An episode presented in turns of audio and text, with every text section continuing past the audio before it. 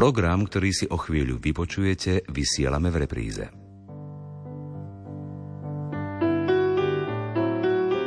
V tejto relácii budú použité reklamné informácie.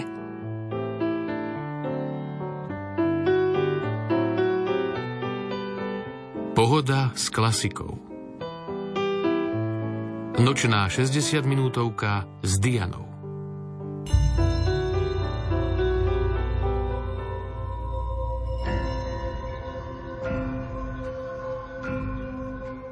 Tajomstvo nie je čosi, čo nedokážeme pochopiť.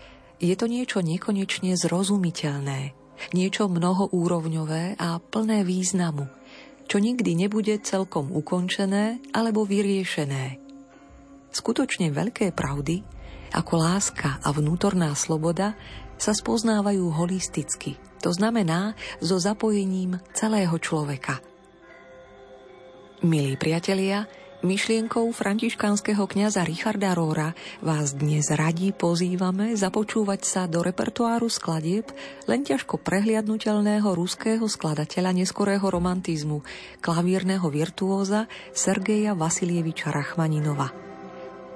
Čo z neskorého večera sa teda pokúsime želanie nasítiť jeho rôznorodým hudobným repertoárom. Veríme, že vás nesklame a srdce i sluch pohľadí Adagio z druhej symfónie, klavierne prelúdium Cizmol, Allegro, teda časť z poémy pre orchester, zbor a solistov z poémy Zvony, a i nežná 14. pieseň z diela Vokalíza – Nebude chýbať Andante cantabile z Rapsodie na Paganiniho tému i výber z legendárneho druhého klavírneho koncertu. A na záver modlitby k Panne Márii a Otče náš z liturgie svätého Jána Chryzostoma z diela z roku 1910. Úplne na záver nočnej 60 minútovky vás radi pozveme na veľkonočné koncerty Slovenskej filharmónie.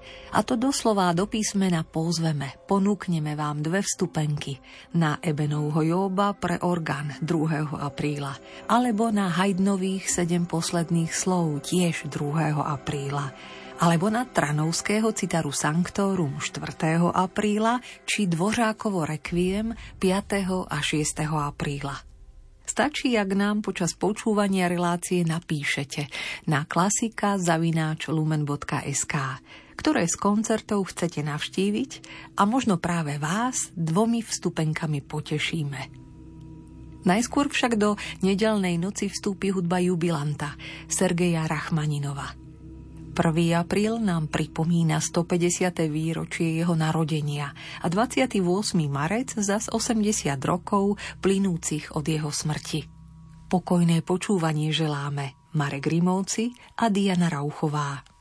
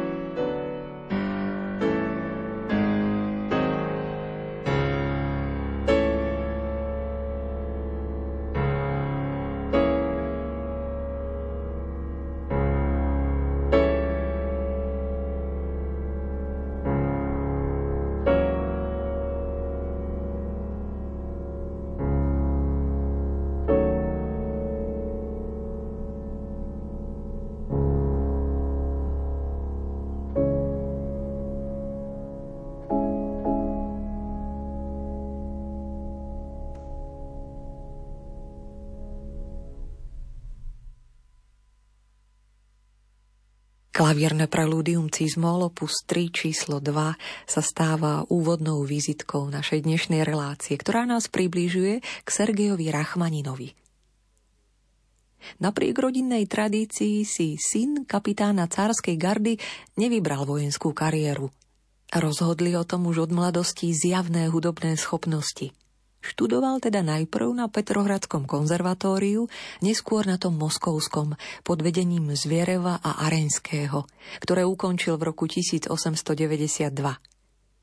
Prvé skladateľské vystúpenie priniesli Rachmaninovovi veľké úspechy. Dostáva miesto dirigenta Veľkého divadla v Moskve. Uvádza opery Dargomiského, Čajkovského, Rímskeho Korzakova i Musorského – v roku 1907 sa odsťahoval do Drážďan, o dva roky neskoršie absolvuje koncertné turné ako klavirista po Amerike. Nepríjima čestný návrh, aby sa stal riaditeľom Bostonského symfonického orchestra. Roky 1910 až 17 trávi vo vlasti. Je zástupcom riaditeľa Carského ruského hudobného združenia a diriguje filharmonické koncerty po koncertnom turné v škandinávskych krajinách po roku 1917 odchádza do Spojených štátov a zostáva tam natrvalo. Rozvíja živú skladateľskú aj virtuóznu činnosť. Prameňom Rachmaninovovej tvorby je predovšetkým tradícia ruskej hudby, reprezentovaná Čajkovského dielami. Je to silne poeurópštená ruskosť, podriadená vtedajšiemu univerzálnemu hudobnému jazyku. Rachmaninovová hudba sa vyznačuje hladkosťou a plastickosťou hudobnej formy, farbistou inštrumentáciou, plynulou a veľmi spevnou melodikou. Hoci štýlovo je málo samostatná a nie príliš moderná, Významná je v nej okrem Čajkovského šopénovsko-skriabinovská proveniencia, tu cítia klaviristi. Má svojský temperament a rozmach, črty, ktoré tejto hudbe rýchlo získali nielen širokú, ale aj trvalú popularitu. Medzi Rachmaninovovými dielami majú výsostné postavenie klavírne skladby, ktoré tvoria ekvivalent jeho hudobného štýlu – je zaujímavé, že Sergejov štýl hry bol oveľa modernejší než jeho hudba. Sú to diela akoby vyrastajúce z klaviatúry, ideálne pianistické, z hľadiska zápisu bezchybné, bohato vybavené virtuóznymi efektami. Toto všetko nádherne dokumentuje trebárs najpopulárnejší z veľkých Rachmaninovových diel, druhý koncert pre klavír a orchester opus 18.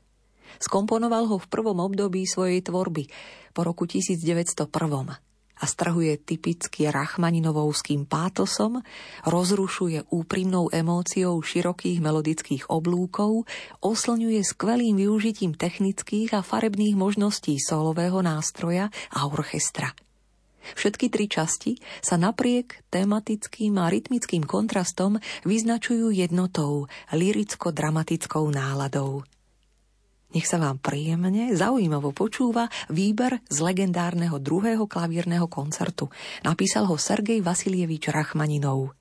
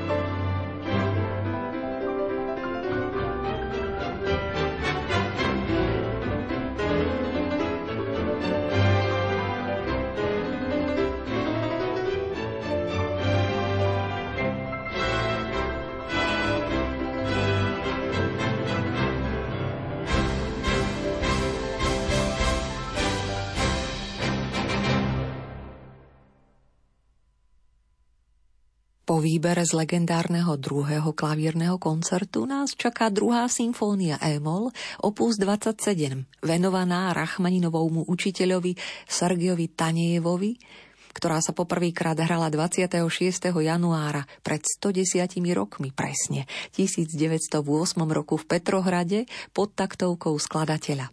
A na rozdiel od svojej predchodkyne mu priniesla pomerne pekný úspech – kto by rád porovnanie, svojou formovou koncepciou a charakterom pripomína druhá symfónia tri poslednej Čajkovského symfónie, ale najmä piatu, s ktorou má dokonca spoločnú tóninu. Pomalý úvod s pochmúrnou melancholickou náladou prináša v prvých husliach dvojtaktový osminový motív, akési motto celého diela – z neho vyrastá hlavná téma liricko-dramatickej prvej časti a rozhodná akoby pochodová téma druhej časti, ktorú od lesných rohov preberajú husle – jeho intonácie potom zaznievajú v prekrásnej lirickej tretej časti Adagio, ktorú budeme počúvať, vyznačujúcej sa mimoriadnou melodickou krásou a napokon tvorí aj zárodok hlavnej rytmickej témy v búrlivom finále, kde sa zjavujú aj motívy z predchádzajúcich častí, zdôrazňujúc vnútornú spätosť celého diela. Toľko malá sonda do partitúry, analýza, ktorú netreba zvlášť rozmazávať. Pozývam vás nežne sa do tejto muziky položiť. Nech sa príjemne počúva lirická tretia časť Adagio z druhej symfónie Emol opus 27 Sergeja Rachmaninova.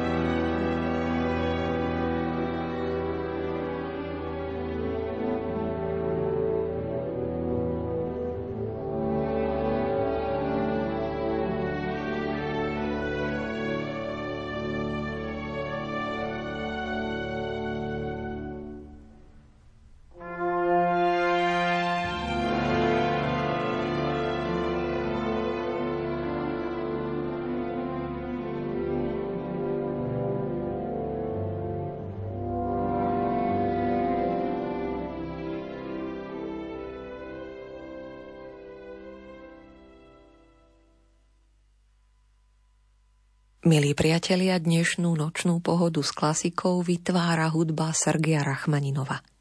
Nasledovať budú zvony opus 35, dielo, ktoré si mimoriadne vážil. Skomponoval ho v roku 1913 na text Edgara Alana Poua, slávneho a v tých časoch mimoriadne módneho básnika.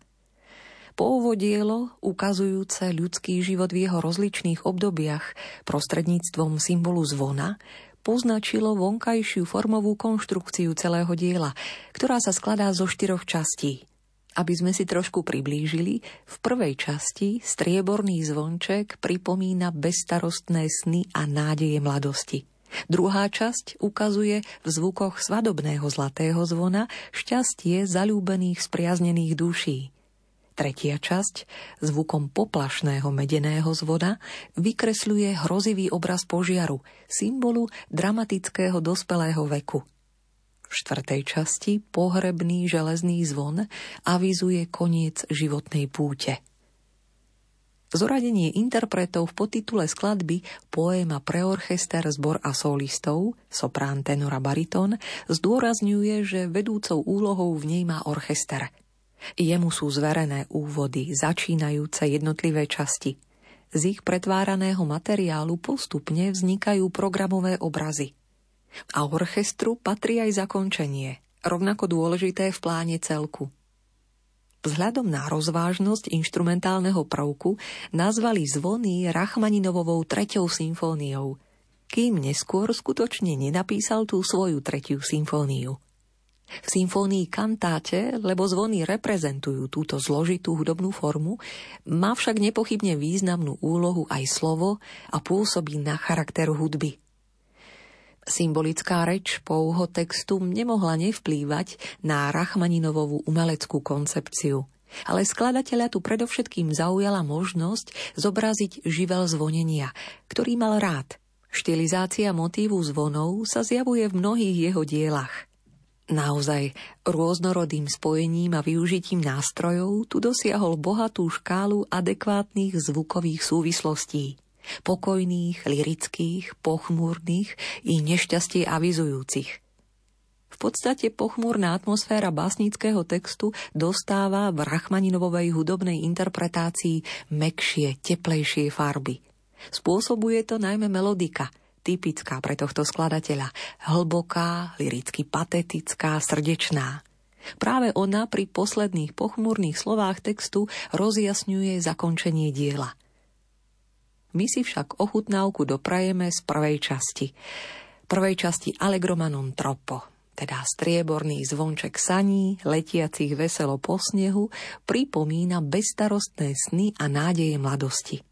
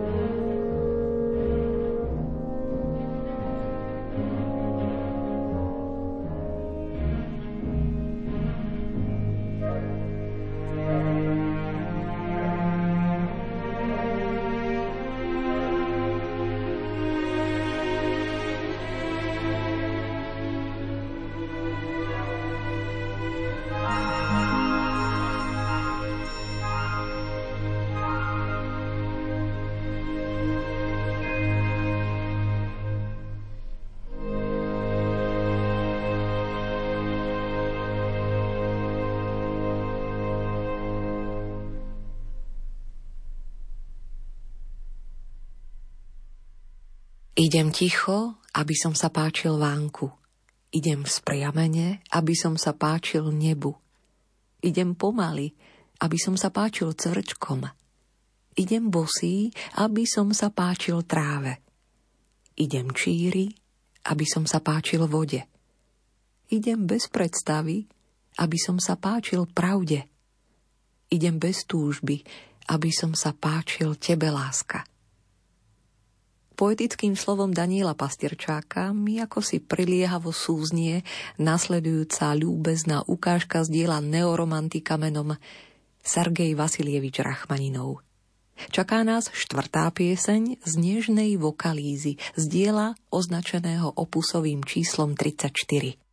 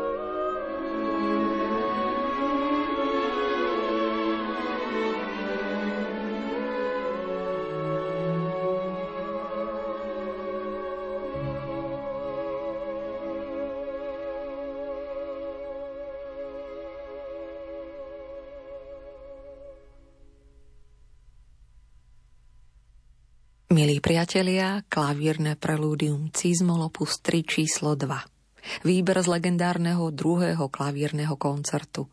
Aj tretia časť Adagio z druhej symfónie, Allegro, časť s poemi Zvony pre orchester, zbor a solistov, 14. pieseň z diela Vokalíza – ale aj nasledujúce Andante cantabile z rapsódie na Paganiniho tému zvýrazní dnešný výber z tvorby Sergeja Vasilieviča Rachmaninovova.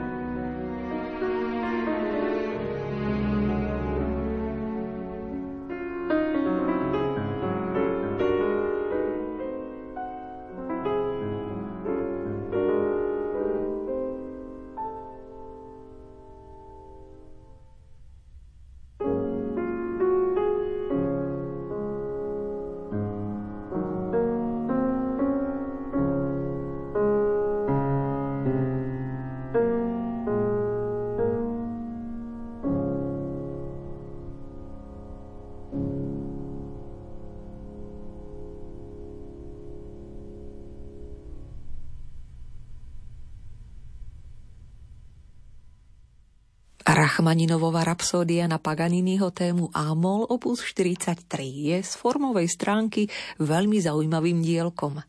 V zásade je to cyklus 24 variácií vychádzajúcich z Paganiniho populárneho husľového kapriča Amol, z diela mnohokrát využívaného a rozličnými skladateľmi pretváraného.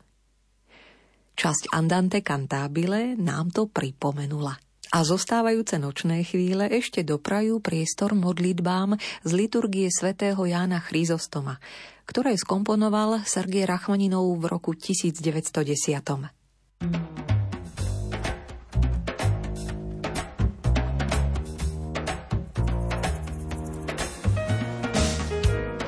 Živá hudba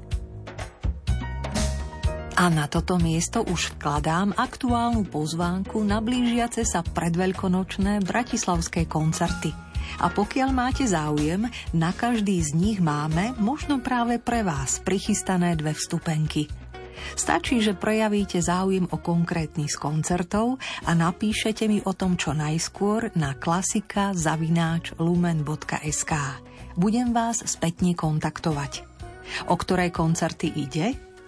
Prvý sa rozoznie v koncertnej sieni Slovenskej filharmónie v nedeľu 2. apríla 2023 a rozozvučí sa veru kráľovský nástroj. Konkrétne pôjde o cyklus Job popredného českého skladateľa Petra Ebena v interpretácii organistu Davida Di Fioreho a recitátora Kamila Mikulčíka. Ďalší nedelný koncert sa udeje v katedrále svätého Martina. Členovia Slovenského komorného orchestra s umeleckým vedúcim Evaldom Danelom uvedú aj tento rok na kvetnú nedeľu sedem posledných slov nášho spasiteľa na kríži z tvorby skladateľa Jozefa Haydna, ktoré už tradične uvádzajú v predveľkonočnom období v Bratislave. Koncert sa uskutoční 2. apríla 2023 v katedrále svätého Martina o 15. hodine v rámci cyklu Hudba v chrámoch. Tentokrát si budete môcť vypočuť orchestrálnu verziu diela.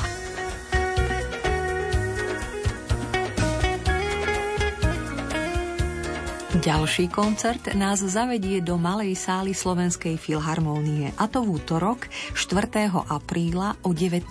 hodine. Večer sa predstaví súbor pre starú hudbu Solamenta Naturali s umeleckým vedúcim Milošom Valentom. V ich podaní zaznie Citara Sanctorum Juraja Tranovského, slovenského evanilického farára, tvorcu českých a slovenských duchovných piesní a modlitieb v Malej sále Slovenskej filharmónie v útorok 4. apríla o 19.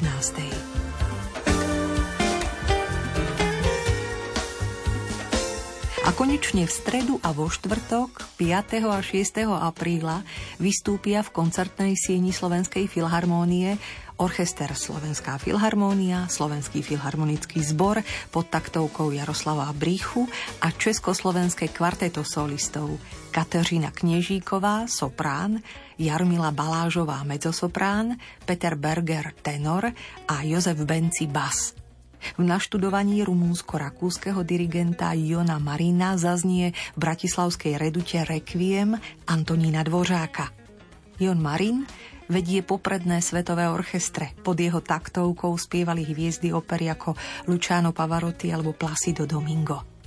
Requiem Antonína Dvořáka, smútočná omša pre sol a zbora orchester opus 89 patrí spoločne s Berliozovým alebo Verdiho Requiem k umelecky najpresvedčivejším a najvrúcnejším romantickým skladbám svojho druhu je výrazom hlbokej viery svojho autora, jeho pokorí duchovnosti. Dvořákovo rekviem zaznie v stredu, ale aj vo štvrtok 5. a 6. apríla v koncertnej sieni Slovenskej filharmónie v Bratislave o 19. Vyberte si niektorý z koncertov a napíšte mi, ktorý by ste radi navštívili na klasika zavináč lumen.sk. Možno práve vás potešíme dvomi vstupenkami. Pohoda s klasikou sa končí. Aj naďalej požehnanej chvíle želáme Marek Rimóci a Diana Rauchová.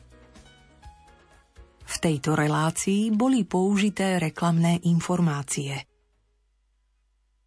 Dô.